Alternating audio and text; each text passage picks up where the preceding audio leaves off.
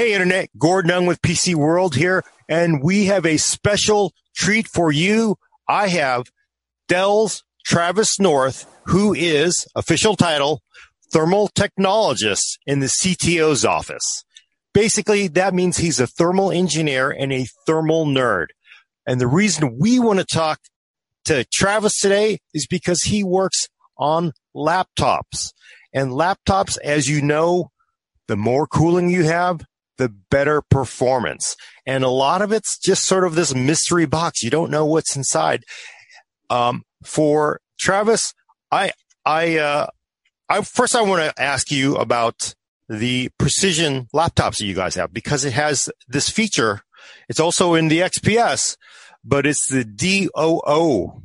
It's the dual opposite outlet fan, which apparently cools in both directions. I initially thought it would sort of reverse flow and blow if the bottom was a block, but that's, that's not it. No, that's not it. The DOO is is a Dell innovation where we're really taking the base physics of the fan and we're taking advantage of that.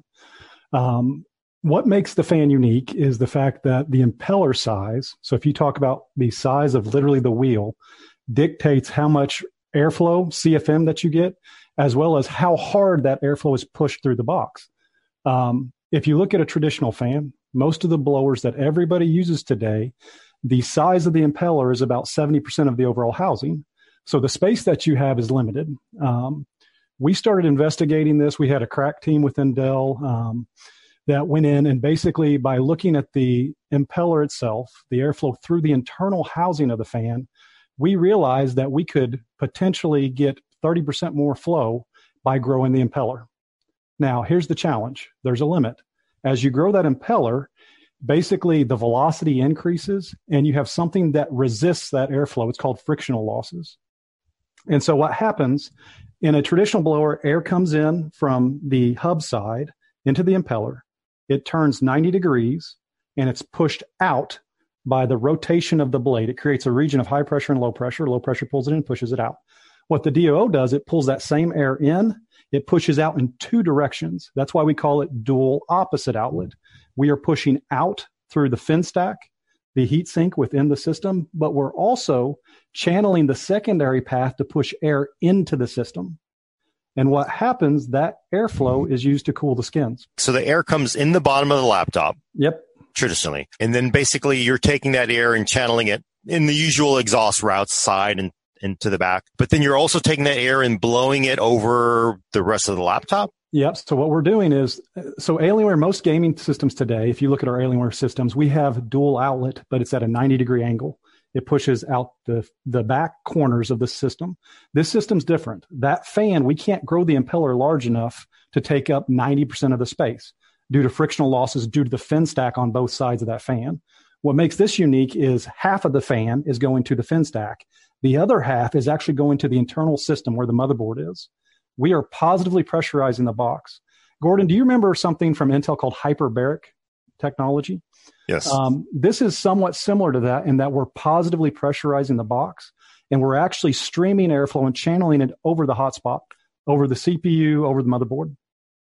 Yeah, that's so. I mean, when I when I sort of kind of finally got what this was. I sort of thought, well, this is a hyperbaric chamber. I've sort of seen this in other laptops, but so what's specifically the, the difference? Because I guess the, the hyperbaric chambers are fixed right along the fin stack for the cooler. So the, the difference here is the fact that if you talk about hyperbaric per se, it's really positively pressurizing the chamber. The fin stack is positively pressurized, but in this case, we still have a negative region, which is on the intake side of the fan. So what we have to do is we gasket the fan to that bottom cover right? So that's your negative region. So there's no recirculation. The key here really is the size of the impeller. That's what's unique. The reason we're getting more airflow than, say, the previous hyperbaric approach by Intel, they were still using traditional fans that were 60 to 70% of the housing space. We are going beyond 90%. And the relationship is basically the diameter. If you talk about airflow and pressure, it's a cubic relationship to the size of the diameter of the impeller and it's a squared relationship between CFM and pressure head. So you get a very large gain based upon that overall design. So thermally, if you talk about what's the best, the best is using all the surface area. So how do I get heat out of the box? Basically, I want to dump it into say a heat pipe or a vapor chamber, go to the fin stack. That air is going through the fin stack. That's path A. path B is really the motherboard out, right? So if I take airflow and I blow it over the board, I'm cooling that board directly with that airflow. I'm getting it out of the box. So from a physics perspective, the best thing I can do is cool the fin stack as well as cool the rest of the motherboard. That maximizes the surface area. It also maximizes the airflow. That's where we're going. Okay, which you have to do. Uh, you know, and I, have seen a lot of vendors sort of say, you know, they do market on on blades. They'll say we have more blades. You know, like you know, yep. five blade razor. Yep. We have metal blades and all that stuff. Does that matters. This is actually specifically different than just simply we added more blades to it. Yep. So we've got one patent already granted. We've got six on this. So basically, from my perspective, we own the technology and what's unique, right? So as I thin the blade, so if I had a, I'll just use a number, a 0.2 millimeter thick blade. If I can take that blade to 0.1, I get more blades on the impeller. So every rotation I get, I get additional pressure head and negative pressure on the backside of the blade to pull air in. It's about a three to 5% gain. So if you went from 0.2 to 0.1, you'll get a 5% difference in PQ. The difference here was it's, it's, this is like 30%. This is depending on where you're at. Now there is a limitation and this is where the system design is critical. You get much higher flow, but if you're at very high impedances, you can actually hurt your performance. So this is where the physics come into play. So if I have very high velocities, it's something. So I don't know if you've ever heard the term Bernoulli's equation. Um, Definitely not. Okay. Um, pressure loss. So if you talk about airflow, like when we're designing these fans, usually what we have to do is we have to balance the frictional loss. So that air is blowing over a fin. It creates friction and you lose some of that airflow. Um, so the, the, the trick is basically optimizing the design for the fan. Just like your car, um, the engine is critical for your miles per gallon um, your horsepower, your torque as you're driving down that road. If you want it to be really responsive, that's key. The fan is identical to that in a chassis. So it all starts with the engine, which is the fan itself. And what we've done, I mean, similar if you take Ford's EcoBoost, right, putting a turbocharger on it, we increase the size of the impeller as large as we can within the space. You can't beat that, right? So if you talk about a fundamental physics, um, you can always go thinner blades, you could go metal blades, you can add more blades, but maximizing the impeller is where you get a key benefit. And I just want to make sure it's clear to everybody the impeller is the entire prop assembly or just simply the center section? So it is just the fan. So if you look at the blades themselves, that's what we call an impeller. Um, it has a shaft and then there's um, basically magnets and windings around it. And that that's what rotates the impeller. And is this simply just the shape of the blade? Because I mean, you know, typically on a desktop PC, it's unidirectional fans. This yeah. is you're you're sort of choosing to go multi-direction with this in a way. Yeah. So here, here's the difference. The re, that impeller is critical because as you grow the blade, I can't. If you take that same blade and you put a traditional housing with one outlet, what happens is the frictional losses. That fan wants to push that high airflow, but what happens is you will. And I'm going to use a number, right? Imagine um, a, a hurricane wind, right? You're outside, you feel that wind. That's what's going on inside that little housing. So as it blows around the housing, the pressure is so high that you actually lose performance. And so the key is we looked at that and said, okay, hey, that doesn't make sense if we try to shove this large impeller that's 90% of the enclosure housing within that space. What do you have to do? You have to open up the secondary outlet. When you open up that secondary outlet, you cut the velocities in half. So instead of having a tornado wind, you have a nice breeze that you can manage the pressure losses. Um, and so that's how we went in and optimized the design. So if you look at basically the XPS 17 or the precision variant, um, basically for those those systems themselves, you're going to see that we're getting much higher flows than anyone else in that same volume of space. Hmm. Yeah, and I think uh, your own numbers say it's about 50% greater cooling in the XPS 17 versus the the 15. Yep. Wow. And of course, that's because the 15 doesn't doesn't have the DOO fans. Now, now there's a, a gap. So if you look at this, it is really important. There's there's some downsides to it. Um, you have to manage impedance, and you have to manage that flow path. It must be gasketed. And so if you look at how we design the system, when you open it up, you will see that it's sealed to the D cover because you have that positive pressure. If there was any leakage, you get recirculation and that you immediately lose efficiency and performance. Right. It's um, basically blowing wind everywhere instead of yep, it's just, it's, it. it wants exactly. We want the airflow to go through the fin stack. We want the airflow to go over the motherboard out the system. Um, that's and, the key. And for people who are, aren't laptop nerds, the D the D cover is the bottom of the laptop. So that means the the the fan is on the bottom, and then essentially there's some kind of foam sealant to the bottom to, to seal it. Um, and when you refer to impedance, can you explain that to yeah. me like I'm a regular person? Yeah. So have you ever drove your car and stuck your hand out the window? Right. You see these kids that actually run their hand around. That pressure that you feel is the airflow pressure. That resistance is the same as like a system pushing on the fan. That is impedance. It's impeding airflow. Um, so if you guys ever wanted to, to nerd out, you could go look at any fan. They'll give you a curve that shows you the performance at a given impedance or pressure. Um, and so from Dell's perspective, we go optimize all these parameters. We will look at the DOO. We will look at a traditional evacuative fan. Then we look at our ID, our foot height, the venting, um, how much fin stack do I have? We add all of those pressures up and we optimize the design based upon the data. Um, I, I, know that's a quick crash course in how you design a PC, but every single system that we do, it's the same process. You want to sure. optimize airflow and impedance. And that's just the fan section because right, there's a lot more. Hey, stick around. We are going to talk about everything in a laptop for cooling. So the important part we're talking about here is additional airflow inside that laptop, that super tight laptop.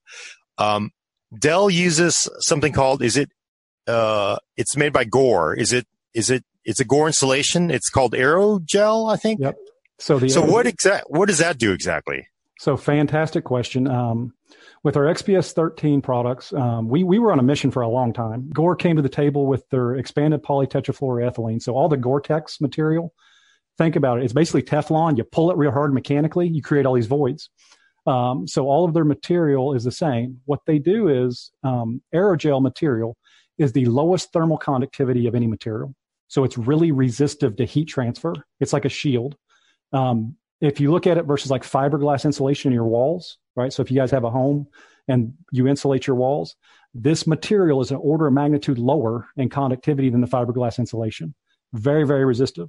The challenge is it's really, really brittle. So it's like glass. So if you feel the raw material, it crumbles. Um, and so what we were able to do with Gore is Gore came to the table and said, we can solve this problem. Let's backfill our EPTFE sheet with the aerogel material. And so they take the EPTFE, they backfill it with aerogel, they dry it, and that's the sheet insulation.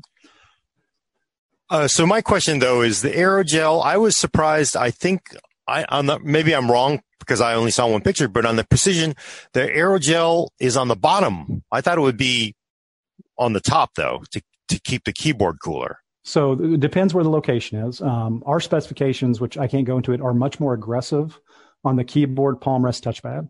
Right. Okay. So that that's common touch areas.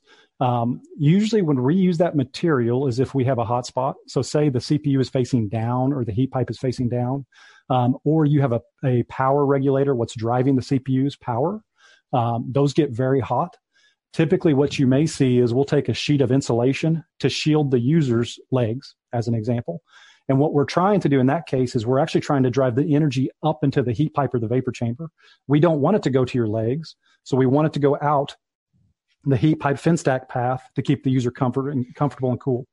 Yeah, that's what I was wondering is, I mean, I sort of assumed that it was there to just keep our legs from burning, but you're also getting the dual purpose of driving that heat to the exactly whatever the cooling device is. So, I mean, if you had an ideal solution, right, I would insulate everything I would try to drive everything into the heat pipe and the fin stack if that was fundamentally possible. Um, you always will have heat transfer. Um, heat transfer literally is molecules vibrating, right? They're, they're hitting each other, and that's how you transfer energy. It's literally going from a low temperature to a high temperature. Um, flip that high temperature to low temperature, um, but it's basically electron transfer and bouncing of molecules. And so that type of fundamental physics is what we're trying to do. The insulation itself gives us the capability to shield. It's very resistive. It, it, the heat doesn't want to go that way. It hits this vapor wall and basically the aerogel. Uh, the material's fascinating. If any of your viewers want to review it, look up the Stardust probe. Um, it is the exact same material they used in the Stardust probe, where they took this satellite through the backside of the, uh, I think it was the comet. They captured all the particles. Um, the aerogel was used to actually look at the trace length of the particle capture, and they used that to determine how fast those particles were going. And then they could actually capture those particles. It was it is fascinating, but yeah, take a look at it. It is wow. identical as far as material we used in the laptop. So space age materials in your laptop, of course. Yep. So, uh, okay. I now understand what, what it does and, and why use it. The other one, other thing I definitely want to ask about is, um, graphite. I thought there, uh, there's no way to have graphite on the roof. Sorry, that's a Chernobyl joke, but, but what is that? What is the graphite used for in these laptops? I is I sort of like I thought that would be an insulator as well. No, great question. Um, so the physics, right? We talked about airflow. We talked about insulators. The graphite is polar opposite to an insulator. It is extremely conductive. Um, so if you talk about copper, um, so I don't know, your viewers will probably use a pot on a stove, right? So if you take a metal pot and put it on a stove, it heats up, you grab it. That's because it's conducting energy into your hand. Um, graphite or graphite sheets, um, uh, NeoGraf is one of the, the main companies. Panasonic is another. Um, the conductivities are multiples of copper. So if you look at some of the synthetic graphites that we use today, which are actually a mixture of graphene and graphite, they can go as high as between 1600 to 1800 watts per meter K. To put that in perspective, copper is about 300. So you're wow. five times more conductive in one direction than copper. What's interesting about the material, because it's um, isotropic, basically it does the through plane conductivity is really low. It's like two, but the in plane, so the way those molecules are shaped. So if you look at graphene structure, um, basically they're structured in plane. The energy really wants to go le- in plane, let's say left and right from this image. It doesn't right. want to go through. So here's what happens.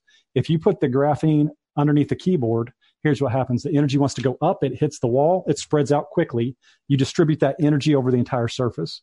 So a lot of times, if you take an IR image, an infrared camera image, um, if you ever seen uh, uh, the movie Predator, that's kind of yes. like the image, right? Um, if you take an IR image, you can see that it's very uniformly heated. It's because of that material.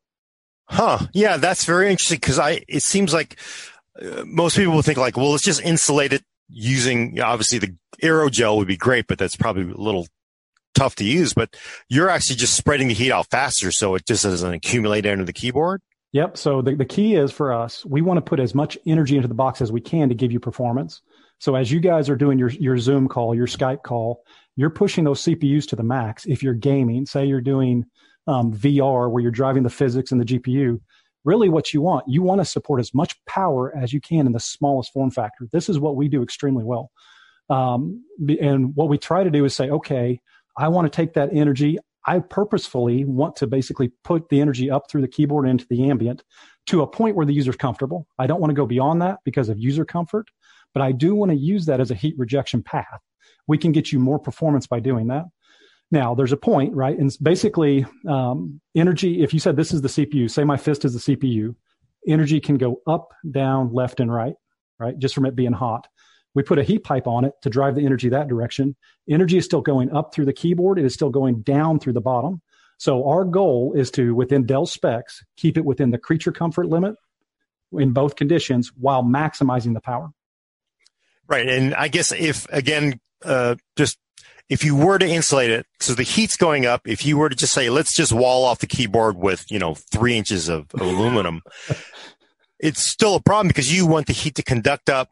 It's, you sort of hurt your thermal conductivity by suddenly having hit this wall then, I guess. Yep. So here's the balance, right? It's just like you're in your shower. You've gotten the hot and cold knobs. If I put too much aerogel insulation, I'm turning that hot knob all the way up you can have a TJ problem, your component temperature limit, because I don't have enough cooling, total cooling capacity. If I have all graphite, I'm potentially putting the cold button all the way up, and all that energy is going into the keyboard or the D cover. The trick or the the the optimization is you want to balance those two knobs to make sure that you're hitting your spec on the strip or strip keyboard area, which is that C cover where the keyboard is. The D cover then maximizing power to get out of the box through the fin stack. If you can do that, you have optimized the design. And here's some cases what happens. A lot of times, if we have large components, we may have to push that motherboard down next to the bottom cover. The D cover could get hot. We may purposefully add insulation to shield the user to drive the energy up because we have such a large air gap on the top side of the board. So it's all about optimizations. We talked about it with the DOO fan. We optimized, right? We went in, we looked at the physics and said, grow the impeller, right? Reduce friction drops, frictional losses by giving it two airflow paths, right? Now, if you look at the aerogel insulation, we did the same thing. I said, okay, for the case where we have these large air gaps, let's insulate the user. And then if you look at the keyboard, we may decide that, okay, let's spread. So we have all these tools in the toolkit that gives us the capability to optimize depending on what the design requirements require. But all of this is from physics. Yeah, and you know it's funny because I I think most people they you take the back of a key uh, laptop off, they all kind of look the same. You're not understanding the physics. I I suspect you know, there's little everything from the the aerogel to the to the the graphite and even possibly the shape and I guess maybe even the thick. Well, then you have to balance it with the thickness of the actual you know bottom of it, right? Whatever yep. the, that material is, huh? Because I you know unfortunately in in most industries, you know, people say optimize. It, it doesn't really mean anything to anything, anybody anymore because everybody does optimize. But I think it, it's great to know like, wow, there really is optimization. Like what you're talking about here is like, oh, you actually did your homework. Just kind of like, not just write optimize in, yeah. in the marketing material. yeah. We, we, I, we're, we're a different animal, right? So if you look at what we have to do, um, we do like tenths of millimeters. So if you look at our foot height, um, and you go to Dell product, you're going to have one that's 1.4 millimeters, say on an XPS product. And if you go to precision, it's like 3.3 or whatever the delta is. We go in and we optimize those foot heights in simulation until we have it spot on.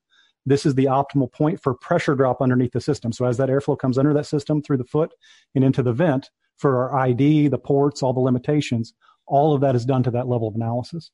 Um, we do this all in all this simulation two years in advance. So if you look at the products we work on, um, we have no hardware at the time. All this work is done very early. Wow.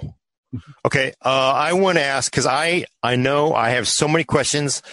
I don't want to burn it all on this, although I, I I could talk about this for another two hours. But you, Dell has this thing I, I had not seen before mention this matter. You basically talk about dynamic power consumption versus thermal design power.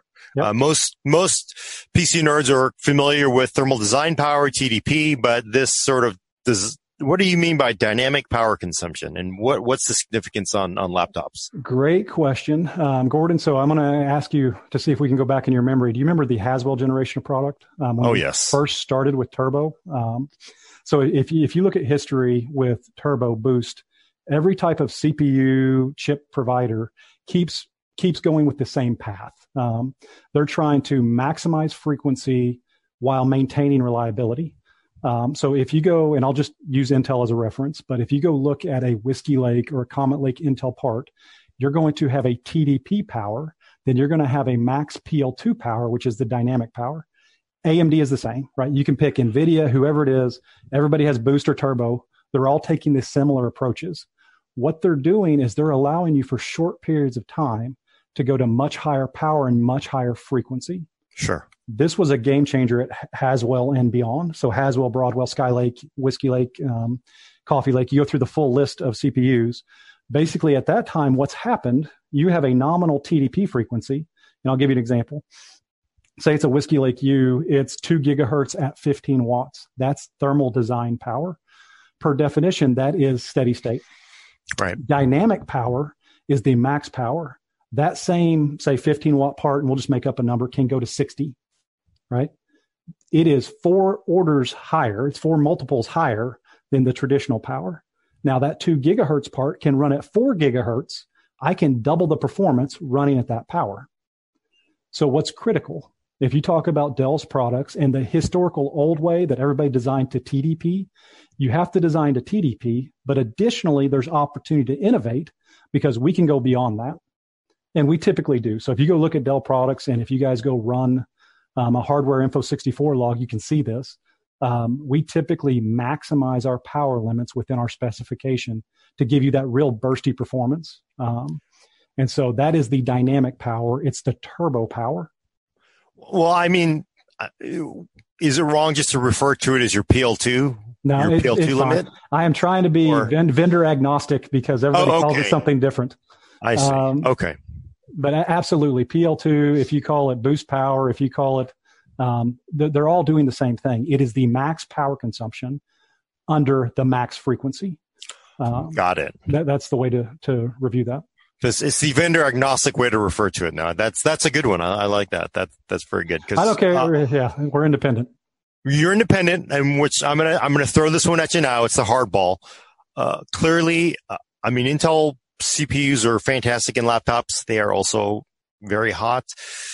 How much of an advantage do you get from going to a Ryzen 7 nanometer, Ryzen 4000 part? Because it just seems like you get so much savings in the thermal budget to the, like, to the media. I'm always like, well, yeah, if you, if you had a Ryzen, you would definitely save a lot in the thermal budget. Does it make that much of a difference or uh, you can answer that in a politically safe way, or uh, honestly, Gordon, I don't think I can answer that one. I, I could tell you that um, we love everybody. We love everybody, and, and from our analysis, um, there's advantages and disadvantages to each.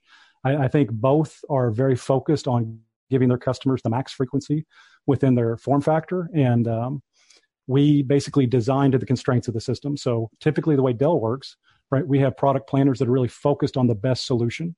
So whatever that solution is for our products, um, I can tell you this that we are seeing something very interesting from the work from home experience. So everybody with COVID, um, yeah. there is much higher power consumption going on, and people are less mobile, and so they are now using their systems more as stationary compute systems. And that is really getting Dell razor focused on how we can provide the best opportunity for those customers, be it AMD, Intel, NVIDIA, whoever. Okay. Uh, you know, another topic I want to talk about, you guys brought up in your precision stuff is we're just seeing, um, concurrent usage. It sort of, it feels like, uh, for the hardware community, a lot of the testing is very focused on, we're going to test, here's this heavy CPU load. Now we're going to, we're going to run a heavy GPU load. But it seems like it does, it's always had that gap of like, well, you know, laptops have to deal with both of these because in a desktop, it doesn't really matter that much. But in a laptop, you got to deal with the GPU and, and CPU sort of like buying for performance, right? You nailed it. Um, this is one that I think is commonly misunderstood. So first off, the heatsink is critical. Touching off both the CPU and GPU from a Dell perspective, I can't say for others. Um, we give you both concurrency capabilities. So if you have a GPU load, you get the full heatsink. If you have a CPU load, you get the full heatsink. We have a bunch of IP around this. Um, there's multiple methods to do this. And that is one of the unique features of, let's say, a vapor chamber that touches off both, or a heat pipe in a, what we call a longhorn configuration, where it touches off both CPU and GPU. The second key aspect is basically what you mentioned. At the end of the day, the size of the box, the overall Z, X, Y, um, cooler volume is really dictated by that concurrency. How high can I run the GPU at a given power of the CPU? Our data shows that typical um, corporate customers, it's less than 5100. So CPU consumption is almost always less than 50% for a high intensive GPU load. Um, we design where we can typically go to 100, 100 at 23C. Um, so typical room office environment, 78 Fahrenheit as an example. Um, as you go up, every single product within our product portfolio has a different concurrency limit. Um, precision is going to be much higher than, say, a latitude. Um, but at Dell, we've got some unique features, and I think um, that definition we'll actually allow our customers to go higher depending on what they choose. So we have something called DPO, um, uh, Dell Performance Optimizer. We have a new feature called DO, um, Dell Optimizer, and we've got another feature called User Selectable Thermal Tables, which are in the BIOS. So if our customers say you have a latitude, and we give them what we call our default um, optimized mode, the customer can actually go in and change it to performance mode. They will actually get higher performance. The PL, the power limits go up um, if they set it in that. If that specific customer wants it quieter, we have something called quiet mode. They can pull it down. But typically, we look at our customer applications at what the CPU and GPU concurrency is per line of business, and we optimize. So precision, yes, we push it. Um, gaming, Alienware with VR, we absolutely push it. Uh, but that at the end of the day dictates the size of the box how big we make it, X, Y, Z. So if you really want to go thin, the way you can do that is cheat the concurrency. You can bring it down. Um, one of the other unique features we have is thermal control between the GPU and CPU. So you're starting to see this come out. Um, so basically, Intel uh, came to the table with uh, machine learning dynamic tuning technology, and then AMD has Smart Shift, right? So both of those are looking at optimizing runtime performance within the CPU and GPU from that aspect. Um, so all of that is a real focus of Dell, and we actually do additional software tweaks on the back end to help optimize performance as well, which I can't talk to too much. But definitely, I mean, because you know, Smart Shift and you know the machine learning in in uh, in uh, Ice Lake parts, cool stuff. Do does it feel like we have sort of have many different technologies here? We have NVIDIA with uh, I forget with Smart Boost or some yeah, kind of boost, and is it uh, does it feel like someone needs to step in that and just sort of like let's let's just have one uniform system for controlling GPU thermals and and and CPU thermals and power? We would love or, to, uh, uh, but you have to get the industry aligned. Uh, from sure. from our perspective, yes, we would love to see a standardization um, across the industry for control. Um, historically, uh, technology suppliers don't want to do that because that's their innovation path. Sure. They can go in and tweak it. And I'll give you an example. Um, with Intel Mobility Boost technology, with what we released on our 9510, it's up to a 30% performance boost. So they can actually go in and look at the CPU and change how it's operating its specific code. Um, so it's significant benefit to Intel in that particular case. Similarly with Smart Shift between the APU and the GPU, AMD goes in and they look at workloads between the both and they optimize each one. They were seeing similar gains. So typically, if you talk about a cadence for CPU technology, um, it was 10% range. They're getting at least that by doing new control. Uh, and the way to think about this is the, the, the recent, a lot of the new innovations is in that control. It's going and optimize at runtime what the user's doing and how we can optimize that product. Um, we have our own where we use those features, but we actually go in and optimize the power limits as well. So we will look at runtime, what the user's doing. And if we think you're doing a bursty workload, um, this is with Intel's MLDTT as an example.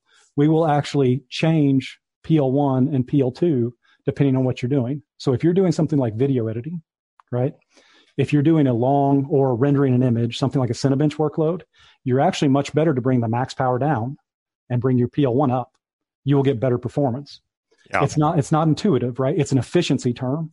You're getting more performance per watt that way, so you get longer, you get a much better area under the curve.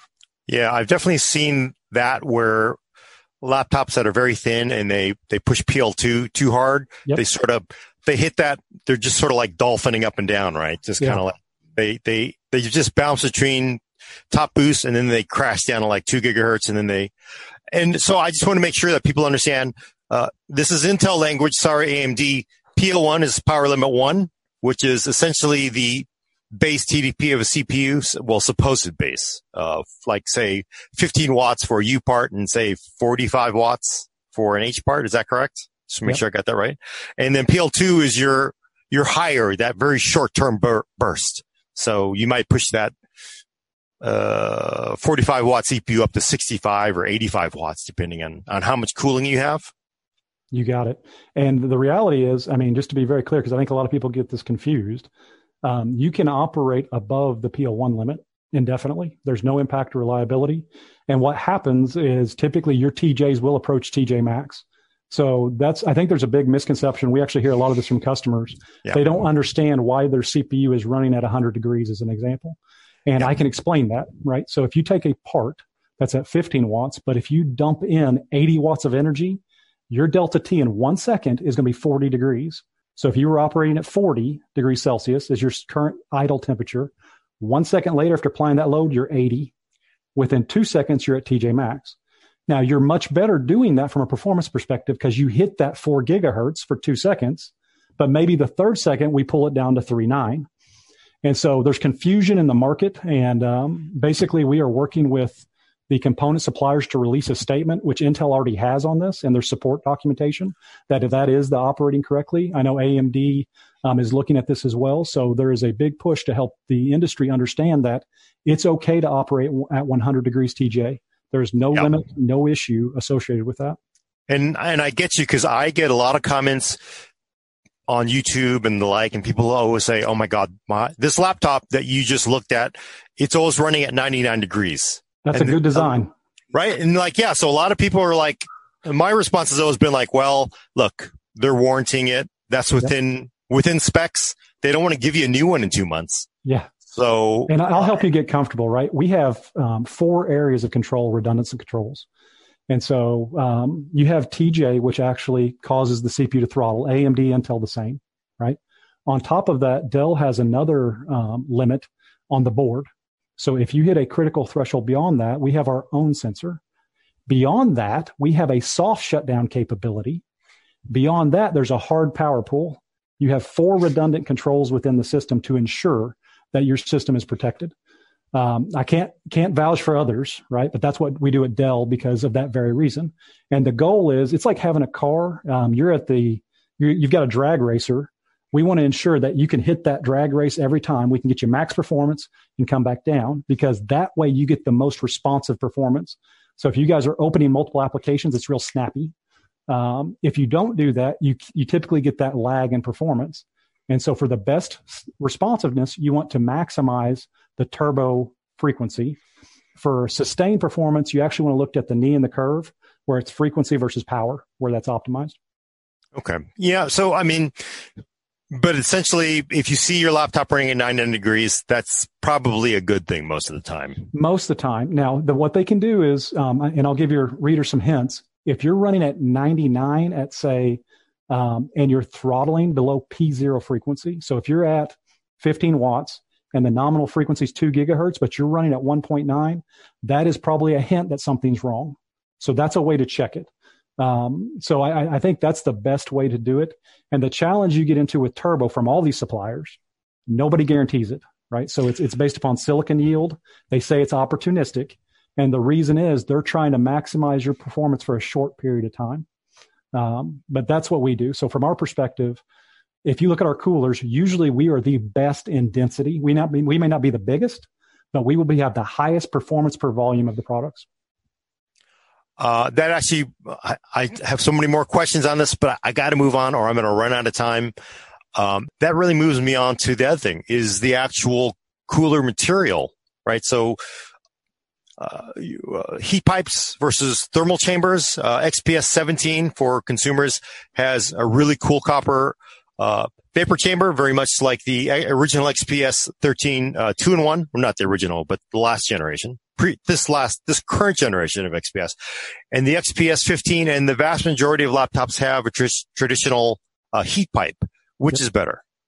So, I mean, for if you had the exact same number of heat pipes as the vapor chamber space, there's no difference. So the the phase change. So if you talk about the physics, the physics is both phase change. So inside that heat pipe, just like your stove, um, if you're boiling a pot of water to boil pasta, as an example, that's what's going inside the heat pipe. So what happens is basically the water is over the CPU. It hits up to the saturation temperature, and inside that pipe, it starts to boil. Once it goes to a gas, it's high pressure, it zips super fast to the fin stack region, what we call the condenser, and it actually rejects that energy up. A vapor chamber typically is better because one, you don't have the walls of the heat pipe. So for the exact same cross sectional area, I don't have the walls of the heat pipe taking up space. So I get more cooler volume. It has a higher dry out capability. So what you'll see is typically from Dell, if we, we would love to use heat pipes for the exact same area if we can, because usually it's cost advantaged, gives you the same performance within that area but a lot of times we can't. So we will look at using a vapor chamber because it gives us higher max power without drying out. So both a heat pipe and a vapor chamber have something called dry out. And literally you can think of this as, um, say you're boiling a pot of water and all the water's gone, but you've still got your pot on the stove and it starts getting red hot. That's what's happening at dry out. The water can't get back quick enough over the CPU to boil, and it's literally drying out that region over the CPU. Your temperature spikes you're basically beyond the spec of the cooler at that point, right? So you got it. And then, so for people who don't know, a vapor chamber is a flat, looks like usually a, a copper, yep. and inside there, there are it has chambers. It's not just simply a solid piece of metal, not a heat spreader, right? Yep. Um, much harder to make. So if you talk about sealing a vapor chamber, a lot of time they will laser weld around the corners. A heat pipe is basically a copper tube. They braze it, they cap it. Um, so both are fantastic heat transfer devices. Vapor chambers are slightly better. They are much more expensive than a heat pipe. Um, from an overall transport capability, the delta T, that's what we usually call it, um, is the temperature delta from the evaporator to condenser, from the CPU to the fin stack, will be identical between a heat pipe and a vapor chamber for the exact same area. Um, we actually did a bunch of testing on our, um, I can't remember, is the, uh, we called it LaFerrari, but I think it was the XPS 15 2 in 1, right? And we had vapor chambers and heat pipe identical because they were the exact same area. We did this three times because we wanted to go look at the performance. Now, the vapor chamber can give you unique areas, right? So I can extend a vapor chamber out over a region of the board that you can't with a heat pipe because the heat pipe is limited by the bend radius. So usually the bend radius is dependent on the diameter of the pipe. So how much I can bend it and at 20% performance. That is where a vapor chamber can be advantage because you can stamp the entire structure versus a heat pipe.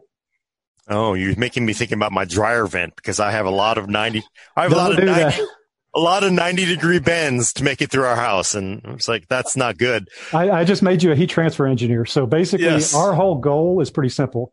We streamline bends. This is for airflow, vapor, whatever. It doesn't matter. You want to minimize the curvature because that's a pressure drop in everything. That is one part of the base physics of heat transfer. So the fewer bends and the lower the lower the angle is always better in it. Yep. If you're looking, if a normal person looking at the inside of their laptop, fewer bends. Yep. So if you have a very uh, sharp 90, that that's about a 20% loss in performance. Wow. Wow.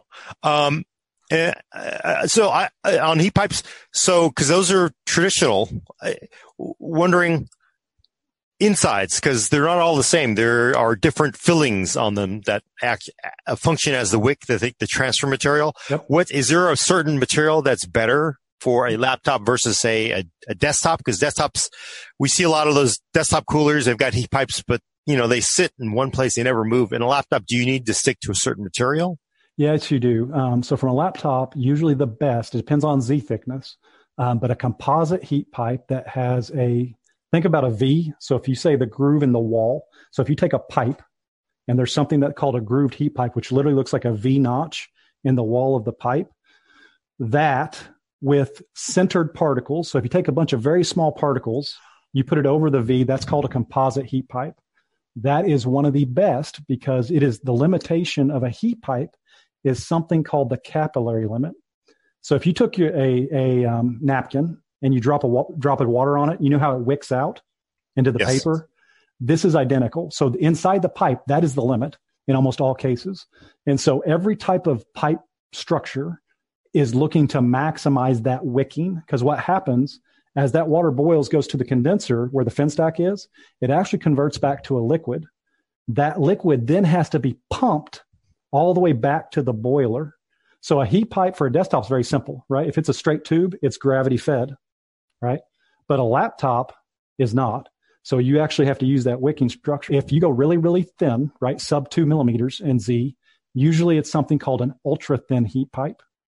The difference is we actually use braided wire and they will either stick it at the center of the flat pipe. So if this is the pipe, imagine just this little area here is the wicking structure. The two channels are used to allow the vapor to go by. That's called an ultra thin.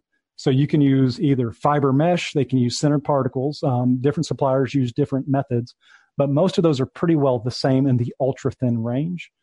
Typically, 1.4 millimeters thick is your optimal design. And when we mean uh, thickness, we don't mean the the OD, the outer diameter. We mean the actual wall thickness. So the flatted. So if you so usually what happens in all of our heat pipes, we're crushing them. So and that is to get them within the space. So usually you could take an eight millimeter, you'll flatten it to 12, with maybe a Z thickness of two millimeters. Usually the critical dimension for us is that Z thickness of the pipe within the full Z t- stack of the laptop. Do you lose um, any efficiency between a traditional, you know, round pipe and your flattened heat pipe? Significantly. So as you drop that down, um, I'll just give you an example. An eight millimeter round could support 60 but if you take that same eight millimeter round diameter and flatten it to two, and I'll make up a number, it's 20 watts. So you are only one third the transport capability. So that's why you'll see, if you've noticed recently, everybody keeps adding heat pipes, right? So I'm six, they're seven, they're eight, they're nine. What they're doing is as we all try to get thinner in Z, we have to add pipes to support the total power transport because transport's going up, we're going thinner in Z, we have to have more. Now, the magic number, honestly, is around seven to eight. Then you're better off going to a vapor chamber from a cost perspective. Oh um, yeah. So that's where you might as well just bite the bullet and go do it. But there's many reasons why we don't. It could be continuity of supply or design or um, to go look at it. Yeah, because that is my question. Because you know, as all things marketed with PCs, it was megahertz, whatever. A lot of laptops are saying we got X amount of heat pipes is better, right? So, but seven is really sort of that that limit of what you're going to get out of a flat heat pipe. Usually, there's there's issues because if I have these itty bitty dies, right? If you take the C- CPU die, it's like a rectangle. I've got to take that um, 45 watts of power and dump it into all those pipes. So unless I can spread it into all the pipes evenly, you start to lose efficiency as you go towards the edge. Um, so there, there's some unique things that you can do, and this is what we did on Serenity, um, our Alienware 51 mobile. If you look at there, there's like a vapor chamber interface plate that goes on that we use to spread, and then it goes up into the pipes. So that's one way of doing it. Um, but everybody would have to go do the physics to determine what that is. But usually around seven, you're starting to give me cost parity with a vapor chamber because a vapor chamber gets much more expensive than say a heat pipe. And so that's where you start to see this range split. Um, now there are limitations of transport capability even with a vapor chamber, depending on what the total Qmax and Z is. Uh, but all of that is we have to do all that physics when we're laying out the box. Okay, I and I do have um, so for heat pipe. Traditionally, if you open up a laptop, you'll see a figure. It's sort of a figure eight design where yep. the CPU and GPU are sort of at the at the where the eights where the the two circles meet. Yep. Um, first question and a follow up is how does that even work? Because is it only a single direction? Because you essentially have the CPU and GPU sharing the heat pipe. And, um, my follow up is how does it, because sometimes you what we'll see in laptops is you'll have a figure eight, but then the GPU will usually get a few more individual dedicated heat pipes as well. How, how do you determine that? Okay, so um, very, very good question. I think this was hard for everybody to understand. Um, thermally, there's a term called power over area. So if I have 45 watts over two millimeters squared, that is much worse than, say, 200 watts over 30 millimeters squared. It's the power over area term. So typically, the CPU is actually harder to cool at the same power um, because the size of the individual hotspots are much smaller the GPU is typically uniformly heated. So if you look at the GPU die when it's loaded, um, you get this much larger area. And so that's the first. Uh, the second key aspect is total power. So once you've done that heat flux calculation, that will tell us how many pipes we need and how to route it.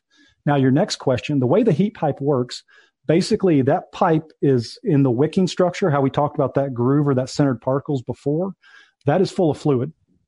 So if I have that figure eight, let's just say I have one side touching off the CPU going to a fin stack on the left, right? Let's say then it goes over to the right for some reason. What happens is that fluid boils wherever it's located at that saturation temperature. So if the CPU and GPU, both pipes are boiling. And what happens is as it turns to a gas, just like you're blowing up a balloon, right? Say you blow up a helium balloon or you blow up a balloon, that's a high pressure that that pressure wants to go somewhere. So in the balloon case, it's inflating the balloon. In this case, as that water turns to vapor, it actually wants to go to the region of low pressure, which is where the fin stack is. So they basically the vapor is going both paths back to the fin stack.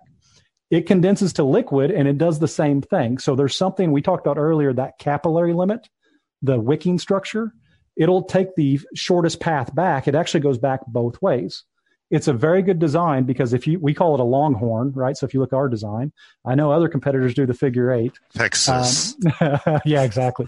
Um, uh, both are good because basically that length, we call it the length of the heat pipe, is really dictated by the distance from the CPU to the fin stack. So if I have two pipes, right, even though it's one functional pipe, it acts as two heat pipes. Um, so I know there's a lot of confusion in that, but that's how you design. Would it ever split though? I mean, would you? So I again, uh, if you have a non-concurrent load where you're just heating that GPU or CPU up, you does it go bidirectionally or yes, does it, it, does. It will go okay. bidirectionally. So that's the fantastic part about it. You take this on, it's just like a regulator, right? So if you plop the vapor chamber on it, the great thing about phase change, it's just pressure. So it will go to the region of lowest pressure. So if your CPU is low powered, the vapor pressure from the GPU will overdrive to the left it'll go to the CPU fin stack. If you're running a CPU intensive workload, it goes the opposite direction. It goes to the GPU fin stack. So that's why it's very important to have both of those touching So if you have the CPU and GPU both combined with at least one pipe, you have good transport to the fin stack. Uh, okay, and you sort of talked about this earlier, and I, I want to ask a little more detail because uh, talking back to Haswell days, when we went from 20, 22 nanometer to whatever Ivy Bridge was, yep, had serious problems because or maybe it's the other way around. Whatever was after Haswell, it was Ivy Bridge, right? Haswell, Broadwell, Skylake, Broadwell. Um, yep. But we had, or maybe from wow, gosh, I got to go back further. I think Sandy to Ivy. We're showing our age, my friend. This may not be a good are, plan. We are too old. But I remember one of the issues was that die went from, you know, very large nanometer, big chip, got really, really tiny, and it's just getting smaller are we hitting limits that where you can wick the heat away from the CPU um, fast enough? I mean, do we have to go to a different material because it seems like copper is not going to really cut it because we're just they're just getting smaller and smaller. Dies aren't getting bigger; they're getting smaller, right? Yep. Great question. Um, especially from a dynamic power. So if we go back to that full boost slash turbo power, the answer to that is yes. Um, we are starting to hit limits based upon our transport capability. So this goes back to your TJ question. What are our what are the chip suppliers doing? They are trying to maximize that performance in milliseconds. So what you're not seeing is basically you may only get one second at full five gigahertz in the next gen CPU, but that's per design. They know that you can't get that energy out of the silicon through the TIM to the evaporator, the heat pipe quick enough, and you are limited by the physics of that transport path. Um, and so that's why the turbo power and all the designs around it, that's critical.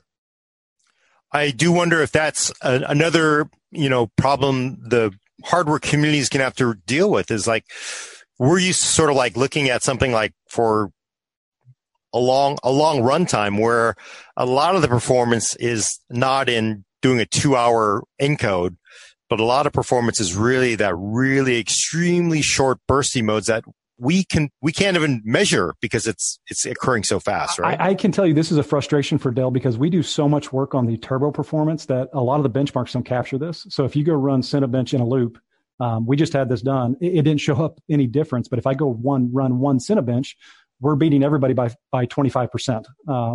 And so that's typically what we see. A lot of the activities you do during the day are very bursty. You guys open an app, maybe you run an Excel macro, um, or you're on a video conference call and we've got 10 guys open, right? That workload is basically idle and it's very bursty in nature. Um, with our machine learning capability, we are actually optimizing at runtime for that same case. So I think that that is a key example where, yes, I think in the future, um, benchmark applications absolutely should get razor focused on uh, bursty performance, that short term turbo duration. 3DMark is pretty good. You will see it burst up and come back down. PCMark um, as well. You can see in some of the workloads. Um, the Excel portion of the workload is very so if you go look at PCMark, if you guys haven't done that, it's a benchmark application. Part of it is runs an Excel macro. If you look at it, that's a steady state workload. But if you look at the video conference call, some of the other activities like web browsing, it's very bursty in nature. So that will capture some of it. Um, but I think there's not a good application today that is razor focused on that really dynamic response time of the system. Um, right. I know others are looking at that with some of the new requirements, um, but that's going to be vendor specific.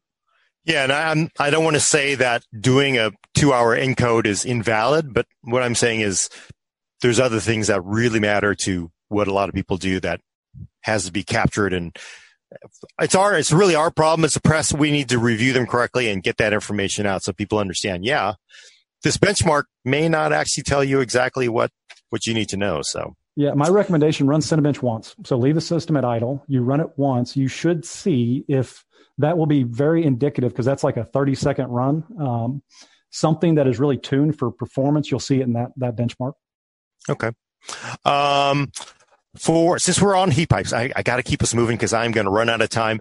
Uh, on heat pipes, this is a big thing too because everybody wants to repaste their laptops. I don't recommend unless you're, you know, you don't carry your warranty.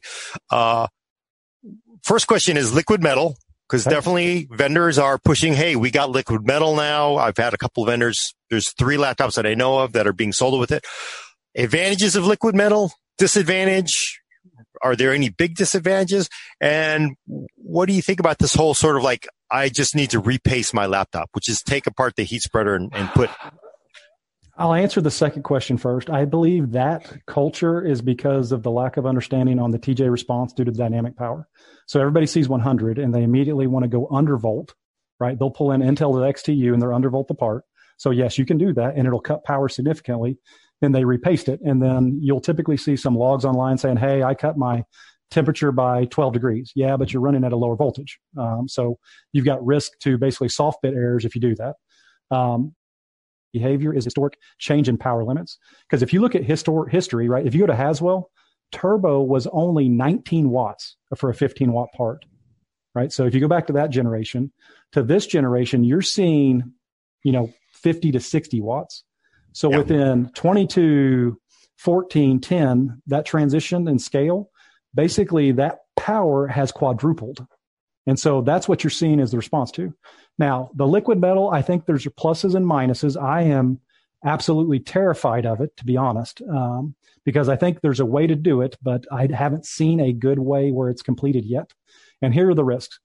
Uh, basically, with aluminum, it oxidizes. So if you have any type of aluminum structure, either a auger type feeder from an, our suppliers to actually apply the material, or if you have it come in come in contact with aluminum, it basically breaks the grain boundary of the aluminum and causes it to oxidize. So that material immediately impacts your design.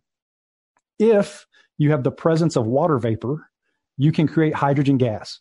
So basically, if water vapor plus the aluminum gets into play, you can you, it outgasses from that aspect as well. That's the second key factor. So humidity is an impact. So those two are key. The third is serviceability. So if you go try to remove the material, it's extremely electrically conductive.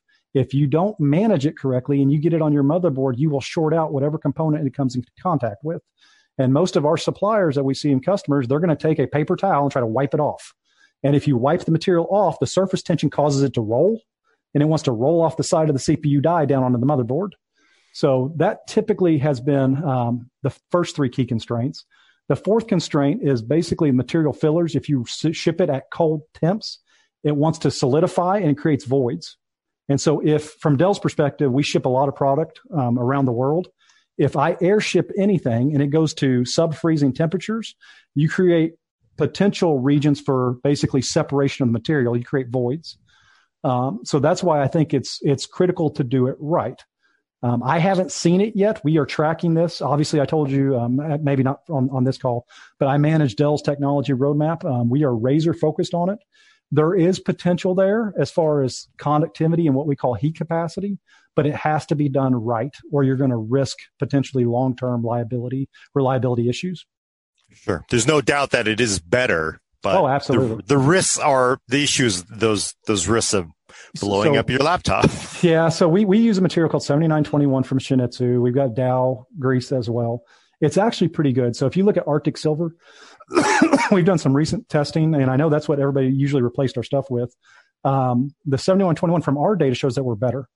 And so there's no reason to repaste your solution on an Alienware or Inspiron um, with Arctic Silver. You could go look in doing it with the gallium, liquid gallium. Um, my feedback to you for the DIY guy, take your time.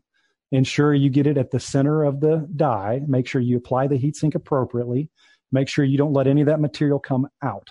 Um, yes, you will see a probably a five to six degree drop in temperature based upon the conductivity and capacity, but the risk is you got to do it right um, from from that approach. All right, just wondering. So, uh, the the well, thermal paste is what everybody calls it, but you know the basically the stuff between the uh, die and and and the heat pipe. Is that applied at the factory? I don't know if you can answer this. Is that applied typically by hand or is that machine based? Because I, I kind of do wonder if there's sometimes uh, you get that worker that's still eating their taco and you know that would be me. I'd be like, wow, oh, I didn't do that one right. You know. No, we're, we're got fired from Ford, so no. we're fully automated, right? So um, the old school days of screen printing uh, that was a long time ago, at least on okay. mobile. If you look at our approach, everybody is trying to go automation. So that's a worldwide trend.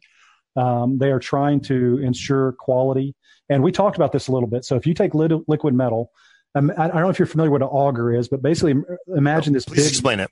it's like a corkscrew. So if you look at a corkscrew um, for a wine bottle that's metal, that's usually how they want to actually, they call it an auger application of the material onto, say, the die or the heat sink. So you pull the board over, you got this auger that screws it. With liquid metal, if anything is aluminum, if it comes into contact with any of that material, it basically um, ruins the material. And so it, it becomes critical that you apply it. So you can do it with pressure or other methods um, to go do that. But in most cases, we are fully automated um, from our okay. our process. And I'm asking that because a lot of the comments I see from people, they'll say like, you know, uh, Gordon must have built my laptop because they did a lousy job on the paste job. I got to repaste it. And then they always, and I don't know if it's real or just fish stories because it's always like, well, I, I went from 99C down to, you know, 25C after I did my repaste, right? That's, so, yeah. So usually what you'll see in that data set, they also undervolted. So if you undervolt, um, the relationship between power and voltage is a V squared term, right? So if you go from 1.1 volts to 0.1, that's 10%, it's 10% squared. And so that's the reduction in power. So most of the cases you'll see that they'll go in, they'll use an application such as Intel XTU, they're undervolt and they'll change degrees. Now that's not saying per se that, um, you know, we ship 14 million latitude units a year plus. Um, you know, it, can you have excursions? Absolutely. Um, when you're doing that type of volume, but typically we're pretty rock solid. Our quality organization is very good. Um, we have basically what we call critical parameters. It's called CPK, critical performance uh, parameters. Um, that we track at the factory to look at that. In most cases, most cases, they should be pretty good. Now, what could happen, and has happened in the past, it, it gets really challenging when you're touching off, say, CPU, GPU, memory of the GPU, FETs, voltage regulator of both, and you've got all these touch points. So if that heatsink is not within spec, or if you have it shipped from a factory, and let's say an operator grabs it the wrong way and it bends, now when I apply it, I have it. We'll call it cocking, but I don't have full flatness. Um, that that absolutely can be a key challenge, and it's one that we take very seriously in looking at our designs and our callouts of our critical parameters with our partners. I almost wonder if people should be, you know, torquing the, the actual heat pipes down when they're, you know, I imagine most people just do it by hand, but I almost wonder if, if you're doing a repaste, you should torque it to using a, you know, a torque wrench. Micro torque wrench. That's fantastic. That's the, that's the recommendation. Um, obviously if you're working on your car as a DIY, you can do what you want. Right. Um, but from a warranty perspective, typically they should torque it to the right torque um, because that is critical. Because usually the die, if you take a low end part, it's like 10 pound force. If you take a larger larger part, it's like 25. So it is important how much pressure you put on the die to make sure that that heat sink conforms. Because if you look at the die surface, so it's not flat. So everybody looks at it, it looks flat. It can be concave, it can be convex, right? So if I put a heat sink on there, that's con, con, con, convex, concave as well, right? You could have the worst case where it looks like this, or you could have a case where it looks like this. And so yeah. it's really what they call post surface mount technology. So post SMT is really critical on, hey, do we have the right flatness of the die? Do we have the right flatness of the heatsink when you apply that pressure and make sure it's evenly distributed when you screw it down?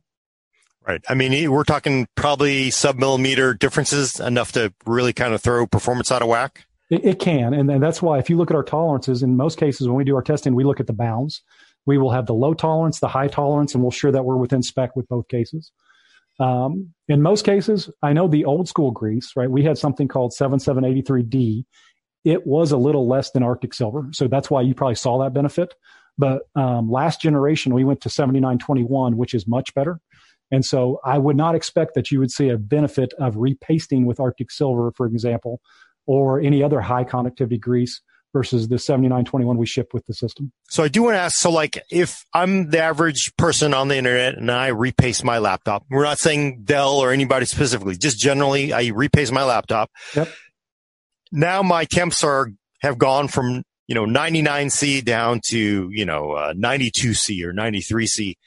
Should I really expect more performance out of that? Or, I mean, I have increased the thermal headroom, but so I should still get some performance benefit, only, I guess? Only if you're thermally limited. So if you were at 100C, for example, and you were throttling. So the best way to look at this, um, now this is, I mean, this is all independent. I'm not condoning this or any aspect. Sure, no, um, no, I don't either. I like warranties, so so so assure. So assuming someone's doing it on their own, they can go look at frequency, and if they looked at rated frequency of the CPU, and if they saw a drop in turbo when they were at 100, yes, they would see a benefit by getting lower temperatures.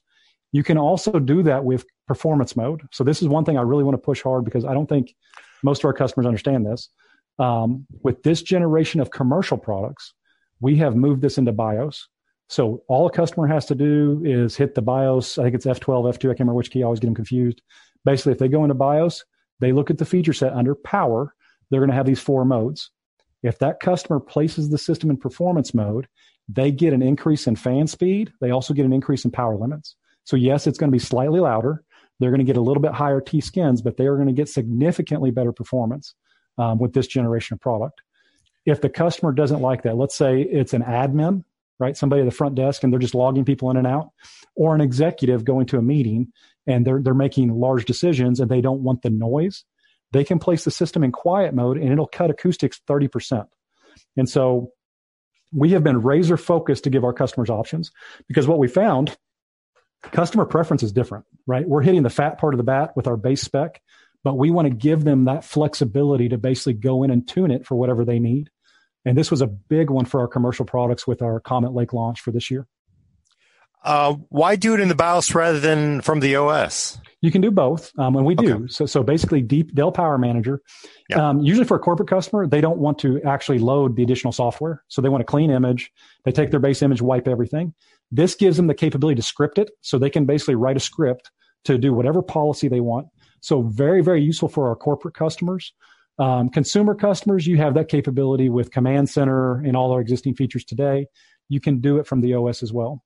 Okay. So that's just mostly for, for big IT shops, for precision, which is mostly for corporate customers. Uh, so uh, again, I, I got to move us along before we run out of time. Getting into laptop design. Mm-hmm. Um, the Z height thing. Every time I do a video on a laptop, and it's like, wow, this, you know, this is, a, and you know, clearly bigger is generally better the thinner the laptop, and I always get comments from people and they say, why chase Z height?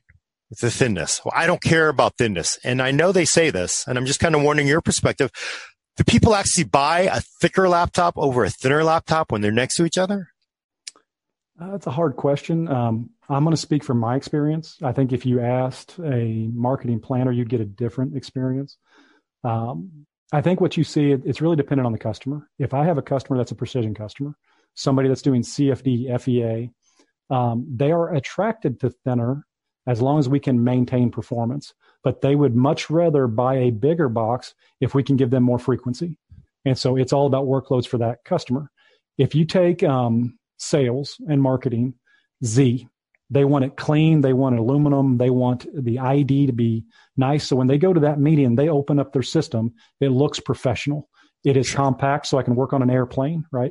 So I think it's different per customer, but we do see a push. And I think the Z anymore is really a correlation to technology.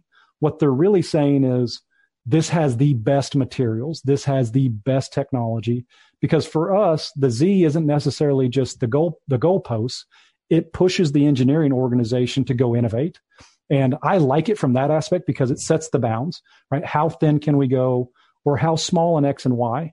But I think what you're seeing is weight is important as well. So we're seeing more and more that, hey, customers care about narrow bezel, right? That's, that's one of the keys. And so if you see Dell products, we are really razor focused on the size of the bezel and the panel Z is important as well. And I, know if you look at a lot of our competition in our commercial space, they're much bigger on their bezels. Um, that's why we've had to go much smaller in our cooler solutions. It's driving innovation. But I think in general, um, gaming customers, you're going to see Dell continue to innovate in that space. We're going to be looking at Z while maximizing performance. One of those existing solutions, the DOO, was an example of us doing that with the XPS 17, what we will do in gaming as well. Um, and you will continue to see us focus on both. We're going to okay, really try to drive performance with Z. Yeah, it's just I, I bring that up because when I did the video on the original Alienware M15, which yep. was the first one that got really thin, a lot of people were saying, I like thick Alienwares. I was really like, I was really kind of shocked because everybody always says they want thinner. And then you had this crowd that wanted thicker. So I'm a hardcore gamer. I love our Alienware 51 mobile. Um, oh yeah. The, the, code name was Serenity, but Alienware 51M, that thing is awesome. Um, yeah. I VR off of it, play League of Legends. Wow. Um, the keyboard is fantastic. Uh, the system response, the screen size, um, the slope is is very good. Um, so I personally like that machine, but I can tell you that um, our XPS 15 is a fantastic box for content creators. It rivals Apple um, easily. And I think if you look at a lot of our corporate customers, our engineers, they love it as well. So instead of having a bigger box, that if I'm just doing CAD like um, Pro E or AutoCAD, it gets the job done and it's relatively small. Um, sure. But if you have to do FEA, if you go to my data scientists, they want all the horsepower. So they're going with our bigger precision 15, 17s, 7710, that, that class. If you look at um, uh, the type of compute that they're really wanting, and that's where you get that benefit. You, I, I'm going to ask you this because this isn't necessarily a science thing, but uh, do you think this is very much about people's expectations? Because I know an eight pound Alienware Area 51M is just going to pound everything mercilessly, right? I'm not, I also know I'm not going to get that in the Z height of an XPS 15, even though say it's a, say even a, an Alienware, uh, uh, uh, M15 versus an XPS 15. There's definitely a considerable difference in weight. There's a considerable difference in, in Z height. But yeah. I, it feels like uh, even though a lot of people, they, they see like, oh my God, I'm give this, this, this laptop, it throttles compared to this laptop that weighs 40% more or 30% more or has more volume. Is yeah. that, I mean, how do we, how do we get past that? I think throttling per se, right? Throttling, the definition of throttling is below P zero frequency, so the nominal frequency of the part. So they're not throttling. They could be turbo throttling, so lowering the max turbo frequency, and that absolutely will be the case. And I'll just share it with you. So if you look at our concurrency on the XPS 15 class of product, it's it's around 57 watts. Um, you go up to 17, you're going to be pushing 90 watts. If you look at the Alienware 51M, it's it's 200 watts plus, right? Um, so uh, your your analogy is spot on. Um, typically, our thicker systems will have more capability because you have more headroom. That's for power delivery, the voltage regulator design, as well as the hardware that we're placing in the box and the cooling solution. So that typically that analogy holds. Where you see true innovation is where you start to see like the DOO, the aerogel, the graphite, where we start saying, okay, we're going to hold volume constant. How do we get more performance? Um, and that's where we're razor, razor focused thermally. And Dell, I mean, the great thing about Dell, we give you a range of products. If you want basically gaming, Alienware game or um, Dell Gaming, right? It used to be called Inspiron Gaming. Uh, that product, you're going to get a 1060. You're going to get good hardware. You're going to be able to game relatively well, right? It is not Alienware. Alienware is a premium box. If you go to Alienware, you're going to get that full, you know, 2080 experience with this CPU. Um, it's the no holds bars. So if you're doing first person shooters, it's not going to lag. It's going to be responsive. You're going to have all the software features.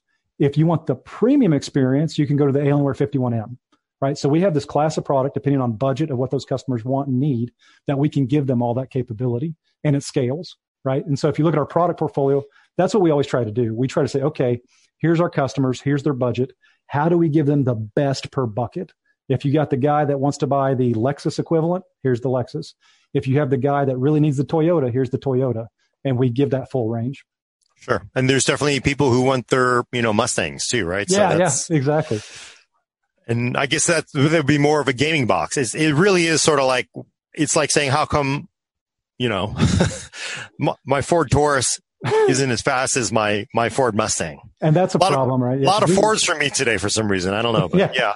yeah. You got the Shelby on your mind. Yeah, yeah, yeah. GT. Um, so, I mean, we're we're just not going to really break the laws of physics here, right? I'm not going to get a, a seven pound laptop that is. It's always going to almost outperform a four pound laptop. That's just basic physics. We're not yeah. going to break that. Yeah, if you look at a lot of our innovations, really, um, you know, changing materials of blades. We were the first to market with uh, metal injection molded fans, right? Um, that was a 5% gain. So we, we do all these innovations for three to 5%. It's very similar to like GE and their airplane engines. It takes a thousand cuts to really slay the monster. You have to do 2%, 3%, 1%. And if you stack all those up, you get a 10% gain. Um, so almost all of our products, that's what you see. The DOO was a critical one because using that secondary airflow path, you saw, you know, a 30% plus benefit. That's not normal, right? So um, that's on the verge of breaking the laws of physics because we cheated. We had a secondary outlet, right, um, to go do that. But thinking smarter, we will continue to do that. Um, but I, you will almost always, if the laptop is bigger and they used it efficiently, they used all the same technologies and physics, it will outperform a thinner, smaller system. Right. And that is one thing people need to remember too, is I, I'm kind of blown away by some of the current generation, you know, ultrabooks, you know, U class laptops.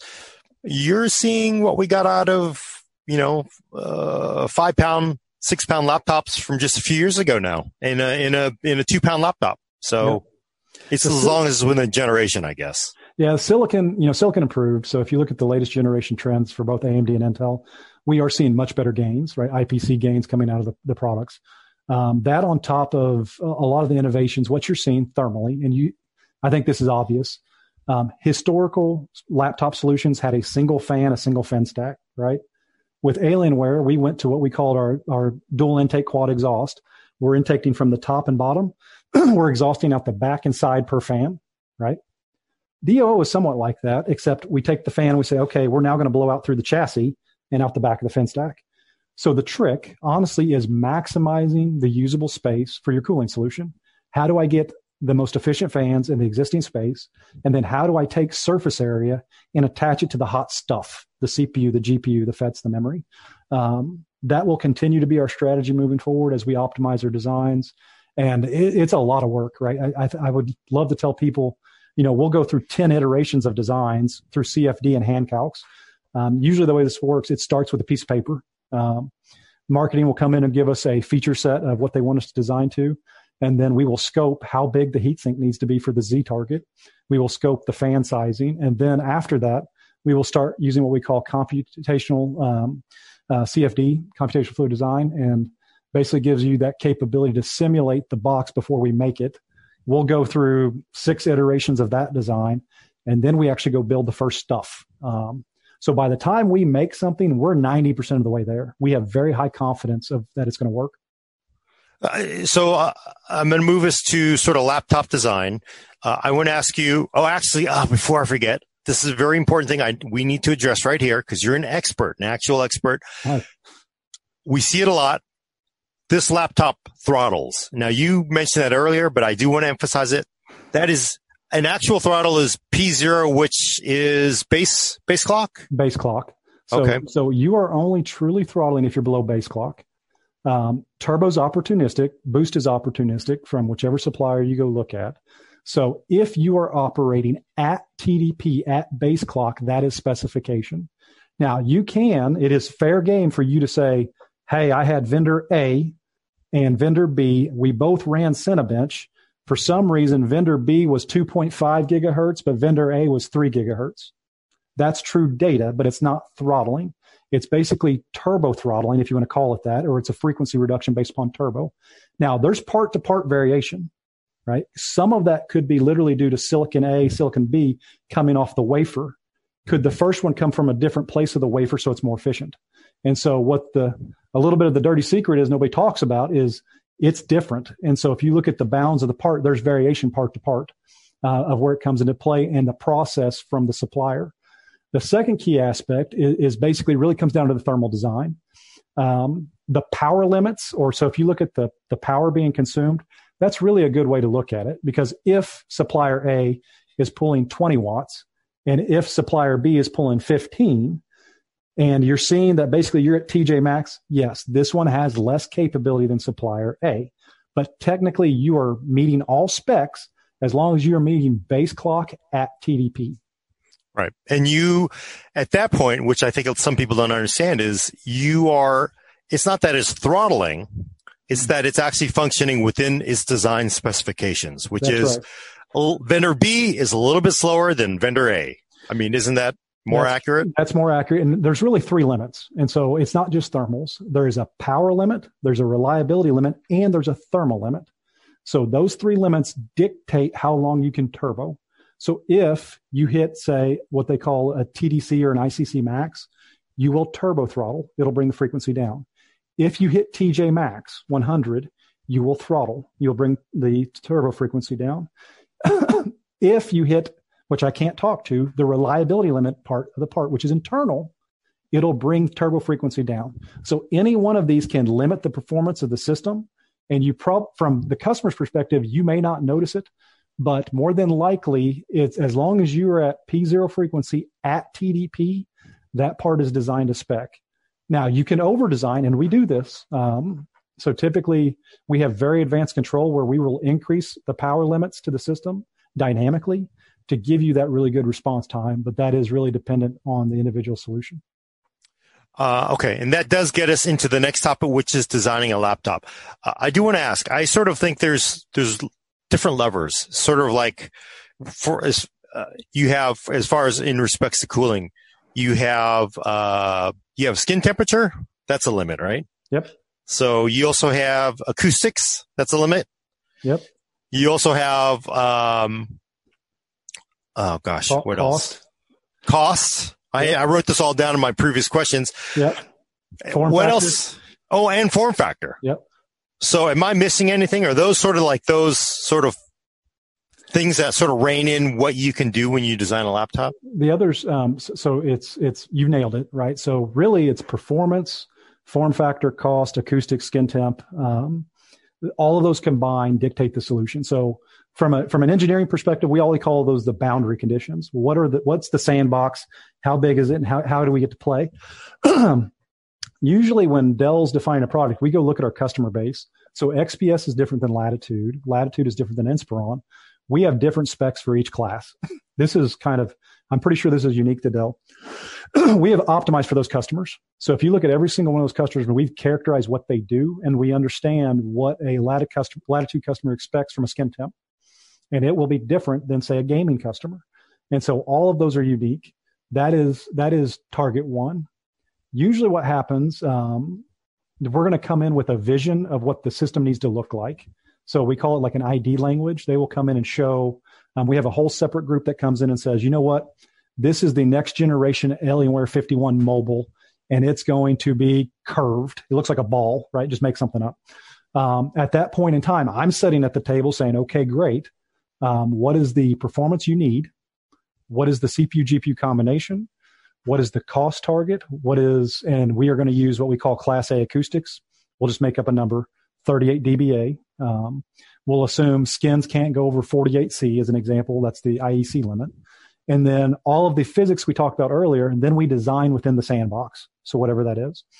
In almost all cases, we optimize everything. So we will look at the foot height to look at the impedance. We talked about that earlier, the pressure drop to the fan. We will optimize that foot height in tenths of millimeters. After that, the venting hole. the little trick, so if you look at the vent hole itself, there's a magic number that's called two meters per second. If you look at airflow over that, you start to have high frictional losses. So usually the size of that vent is dictated by the foot height and how much air I have going into the fan. So for example, you all can do the math. If it was 10 cubic feet per minute, you go look at the area of that hole underneath it at that two meters per second range. That's how you would want to at least design the vent. Now, from a look perspective, we may grow it because we think it looks better, but from a physics perspective, there is a base limit of what we design to. After that, we talked a little bit with the DOO and even the other fans where you gasket. We would actually seal the system to ensure there was no recirculation. So that airflow path of air underneath the bottom of the system between the table and the foot is critical. As it turns 90 degrees to go up into the blower, that's critical. Um, over the last two years, Dell's been coming through the top on a lot of our products. That cuts that velocity in half. So it's a short circuit path. And then we blow all that, that airflow through the fin stack. So imagine 80 little copper fins um, in a row. And that impedance is critical as well as the exhaust path. Am I blowing into a panel like XPS, or is it a what we call a tower hinge where we're just blowing out into the air? So all of that math is done to calculate the pressure drop to get the airflow. Then we optimize the fin stack. So we have all it's it's a big fancy term, but basically we have math that can tell us what the temperature drop will be based upon the size of the surface area. Um, it's called Reynolds number, Nusselt number. Um, we do all the calculations internally. It tells us how big that fin stack needs to be. Then it's optimized. So we can optimize for whatever Z height they want to maximize performance within the target. I think one of the hard parts is honestly is the performance. So for example, you and I are on Zoom right now. Um, Zoom with a specific part may pull TDP this entire time. Are you okay running at 33 dBA on a Zoom call? That's an example of the analysis that we have to go do internally to really scope our customers of what they're doing and how they're using the system and how to optimize the platform, the design, the form factor, the software for the application. Um, that's that's pretty much an overview. Um, sure. But basically, we optimize the airflow path, we optimize the pressure, then we optimize the fin stack for the surface temperature limits as well as the TJ limits, the component but you, limits. But you don't get to go in and say, I, I want, you know, it's sort of a negotiation between other, other sort of factions, uh, acoustics and, and maybe cost. I guess cost is always the one that reins everybody in, right? Yeah, that's hard because basically there is a limit. I would love to throw aerogel over the entire product, but that would be $200. Um, I, I think the aspect it's always optimization how do we optimize the product for our specific customers a latitude 5000 is different than a latitude 9000 um, if you look at xps 17 versus inspiron those are two very different cost targets for the box and the reason we do that is we have an expectation we know what those customers are doing we're really trying to fine tune it that's why we have all these product laws lines of business because right. it gives us that capability to optimize it is a ton of work right? So think about this. We have to do this every single time we do a platform. Um, I can't remember if it was 38 platforms, um, but they, they run together. We do so many that basically we fine slice the product portfolio to give those customers an optimized experience for what they're doing. I was going to throw some shade at a certain company that only updates three laptops every three years, but I, am not going to. So, well, we, we we can go down their fan patents if you want. I'd love to throw shade too, but I probably shouldn't. Yeah, we don't we don't want to start a start a East Coast or Texas California war here, but um, hey, that's already happening with government. So yeah, what can yeah. I say? I, I got a question. Uh, oh, you talked about the the vents in the bottom because mm-hmm. everybody's gotten really really aggressive with the vents in the bottom of a laptop it seems easy. It's like, why not just have that whole bottom just like all vents at this point? Is that, does that solve all our, all our issues with cooling on a, on a big uh, laptop? No, I'll, I'll just be completely honest. So if you look at the bottom vent, it's less than 5% of the pressure drop now. So if you grow it, it doesn't do anything for my airflow. Now, what it can do um, is I've got an M.2, like a, a, hard drive, a storage device in a corner maybe I do need airflow driving over that because as we go from PCI Gen 3 to Gen 4, you're seeing large performance increases. So it's not just about the CPU and GPU. We do have to be concerned about chargers, right? The charging circuitry to the laptop. We have to be concerned about memory. Um, M.2s, if you look at PCIe based devices, they can pull up to six watts, um, which is high um, for a full workload. So they're extremely fast, fantastic for performance. If I was to tell your customers one thing, buy an SSD, uh, PCIe, you will get great performance. That's one of the best things you can do from a performance perspective on your system. Um, but you do have to cool it. It is critical. So we do a lot of innovation around it. We get, we typically thermally sink to the board with a gap pad if we need to. We can add heat sinks. Um, but it's really important that you really focus on those devices um, due to capability beyond just the CPU or GPU. But the vent itself, a lot of times it's ID. It's just the look. So there is a minimum threshold, but a lot of times they want a very uniform structure. So they will make it look the whole length. Um, so if you look at our XPS um, 15, 17, usually it's a vent that's over the entire structure. it's for that uniformity. Um, but beyond that, there is a minimum, and it goes back to the airflow velocity. Over two meters per second, you start to have trouble with pressure drop. But right now, for Dell products, our pressure drop is in that 5% range for our bottom vent. So you're telling me a lot of those aggressive vents are basically for like for looks, like yeah, the, it's like a sports car with the uh, the dam, you know, the the wing on the back. It, it yeah. does nothing for you. So not I, on your I, Honda Civic anyway. They they want to tell you number of heat pipes. They want to say here's my venting. Um, there is an optimal point there. And Serenity. So let, let's be frank. If you take something like Alienware 51M, if I'm pushing 300 watts of power your airflow is going to be triple the requirement of something 100 watts of concurrency. So that gets that does can get important, um, but the magic number really is the velocity of air entering the vent. So all of that is limited by that airflow going zip into that vent. That velocity, um, there's a term called Bernoulli's equation. Your uh, reviewers can look it up. The pressure drop through the vent is related to velocity squared. So if you have two meters per second, you square that term. There's there's a frictional loss factor that tells you how much you're losing there. so what that does is it shifts the output output of the fan. Um, it's like choking your air intake into your car, right? So if you guys go put a um, towel over the the hood of your car and you limit the intake, it's not going to run as efficient. That's the same thing. So it's really critical to optimize that airflow path. We we've talked a lot of hardware. Um, there's a lot in software that we do nowadays, and um, Intel Mobility Boost technology, that's really a unique one. And so there, there is a difference that you're starting to see between Smart Shift, machine learning dynamic tuning technology, and Intel Mobility Boost, right? Um, if you look at both MLDTT, machine learning dynamic tuning technology, we are optimizing at runtime. So we can look at what the customer is doing and tweak those power limits at runtime that's unique, right? That's the future where you look at trying to con- be contextually aware of what they're doing. Um, taking it one step further, if you look at, do you know the Microsoft OS slider bar, how it got max performance? Yes. This battery life. What that's doing is changing the energy performance preference state to the system, right? The EPP value. That actually changes the P code to the CPU. So when you go in, it'll actually run more efficient or it's going to run more performance. Um, the Intel Mobility Boost technology gives you that capability to change that at runtime as well. So there's a lot of unique features there. And yeah. So sorry, but I, I, but it's hard to, you know, a lot of people will do testing on on full performance in the middle, and you don't. It doesn't show up in benchmarks. Is the you're? I'm sure what kills you, right? Well, may not show up in benchmarks. Yeah, and, and that's the problem. Um, I'll give you an example. If you take that slider bar for the Zoom call you push it all the way to best performance, you're pulling TDP. It's 15 watts. But if you take that slider bar, go over the way to best battery, you're going to pull around three watts. It's a huge power shift. But the question then becomes, what is the acceptable performance? So I think that's what's key. And so there's a bit, it, it's high stakes poker, right? I mean, we've got our cards and we're saying, okay, our customers want this. We're laying the cards on the table and, and making a bet saying, okay, when we're having a Zoom call, we want to give you the best performance at this acoustic limit. So that's where this comes into play is really optimizing the design. Um, the benchmarks, you're absolutely right. That doesn't show in benchmarks. If you run PCMark and you run the video conference call application, it's 50% power, right? It's 50% of TDP most of the case. That doesn't capture the real world experience of what you and I are having right now.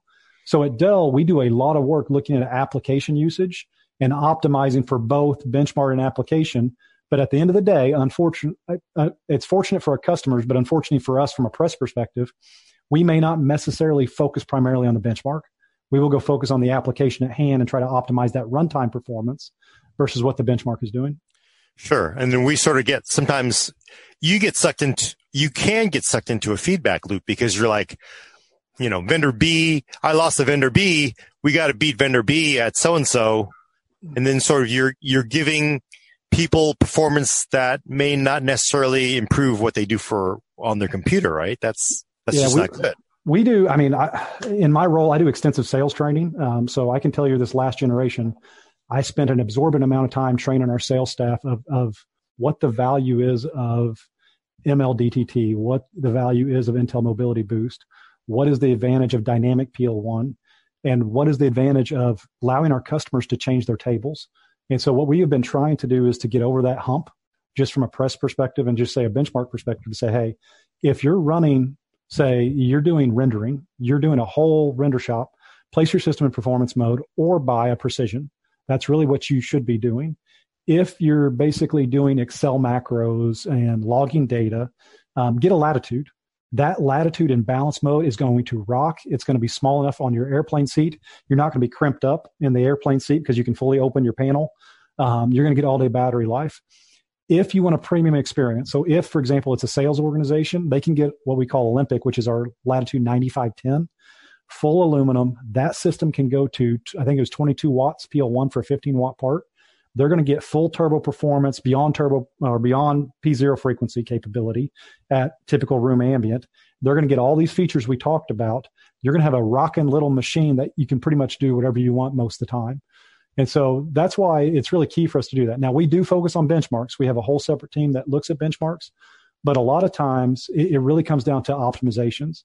So if you look at our Latitude products, they're usually smaller than the competition and we're beating them in a lot of benchmarks due to all this software that we talked about it's just hard to ever show that, right? It's and and I agree. And and somebody who is a professional measurer, it's really difficult to try to measure that. It's I, I don't know what the easy answer is for for well, us all. So I, I, think you do it. Uh, almost for me, it would be do one run of Cinebench, then run it steady state. I think both are applicable. So I mean, the one run of Cinebench is going to give you all that burst frequency. You're going to see what you're going to do within 30 seconds. And really, it's time dependent, right? So if you want run test 30, 30 seconds to a minute, what is the performance? If you run a steady state, you're basically beyond turbo. Everything is stable and saturated. And really what you're looking at is that P0 or the steady state limit of that product. Um, and then you have to tie in skins. I can tell you, I just, that 9510 latitude product, obviously I probably can't tell who we compared to, but we were close to 35% better than the competition. And we were only 2C higher on our skins. so it was a massive delta in performance for just slightly higher. Excuse me. And if you place the system in cool mode, we were actually cooler than the competition. And so from that's our that's our perspective, we try to box the whole entire product in of saying, okay, let's do the base solution and give them the best performance. Then if you want something else, you can pick it yourself through these different modes. Uh, so question on skin temp and fan acoustics.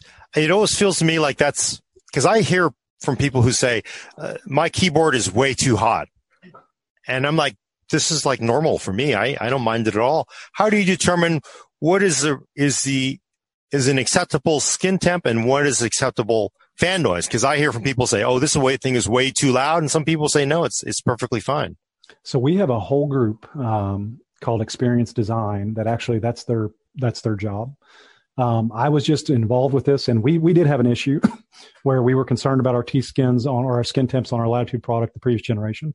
So if you look at the Whiskey Lake products, um, for for four months of my life, um, I was developing TTVs. So we would take strip heaters within a fake system, and we would do jury studies. We brought in um, what was it, uh, sixty customers from different ranges, and they spent an hour each testing different temperatures, right? And then we developed what we called a mean opinion score. And we really looked for that comfort range. So in most cases for Dell, if you're running PCMark workloads, you're going to be sub 44C um, for plastic. You're going to be sub 42C for metal in that range for that configuration, which is very, very comfortable. Now you will have an excursion, and we've seen this in the data. Your 1% won't like it. Um, for that, that's where we approach this mode where we enable cool mode. Cool mode limits the max T skin for everything. So we basically limit performance and we bring that T skin to sub 42C for metal everywhere. So it is a, a, a large delta between, say, our typical spec versus cool mode. Now, your next question was acoustics. This is identical. Um, as I said, we have different classes and specs for every single line of business. Um, those those responses to our customers basically, um, we ran the same thing. We ran uh, a year worth of jury studies uh, to determine what our customers liked per line of business. So if you look at Inspiron versus Alienware versus XPS, based upon those specific customers, we have fine tuned everything. And so again, we did that based upon what they called a mean opinion score of what was acceptable. Now that hits, we'll say 95% of our customer base, the fat part of the bat. There is still 5% that thinks it's too loud or it's too quiet, right? Um, and so for those customers, we have quiet mode, and quiet mode is a 30% drop in acoustics. So if I do have that 5% customers, we give them the option. Same thing for performance, right? So if the customer doesn't like performance, we give them performance mode. The only downside historically is they have to go load it. They have to go to DPM, or they now have the opportunity to go in BIOS to do it. So you don't have to load DPM if you don't want to. DPM is Dell Performance Manager. Because I, I go in there a lot. I yep. go in there a lot. So yep, yep. when I'm doing testing. Huh. Wow. I just funny because I just kept thinking of a few good men or something like that. Did you order the code red? so we've got a new application called Dell Optimizer as well. That's the future. Um, Dell Optimizer, we're actually looking at runtime and uh, how people are using their systems and looking at optimizations for them. And so ML, you're going to see hear a lot of these buzzwords in the industry, machine learning, right?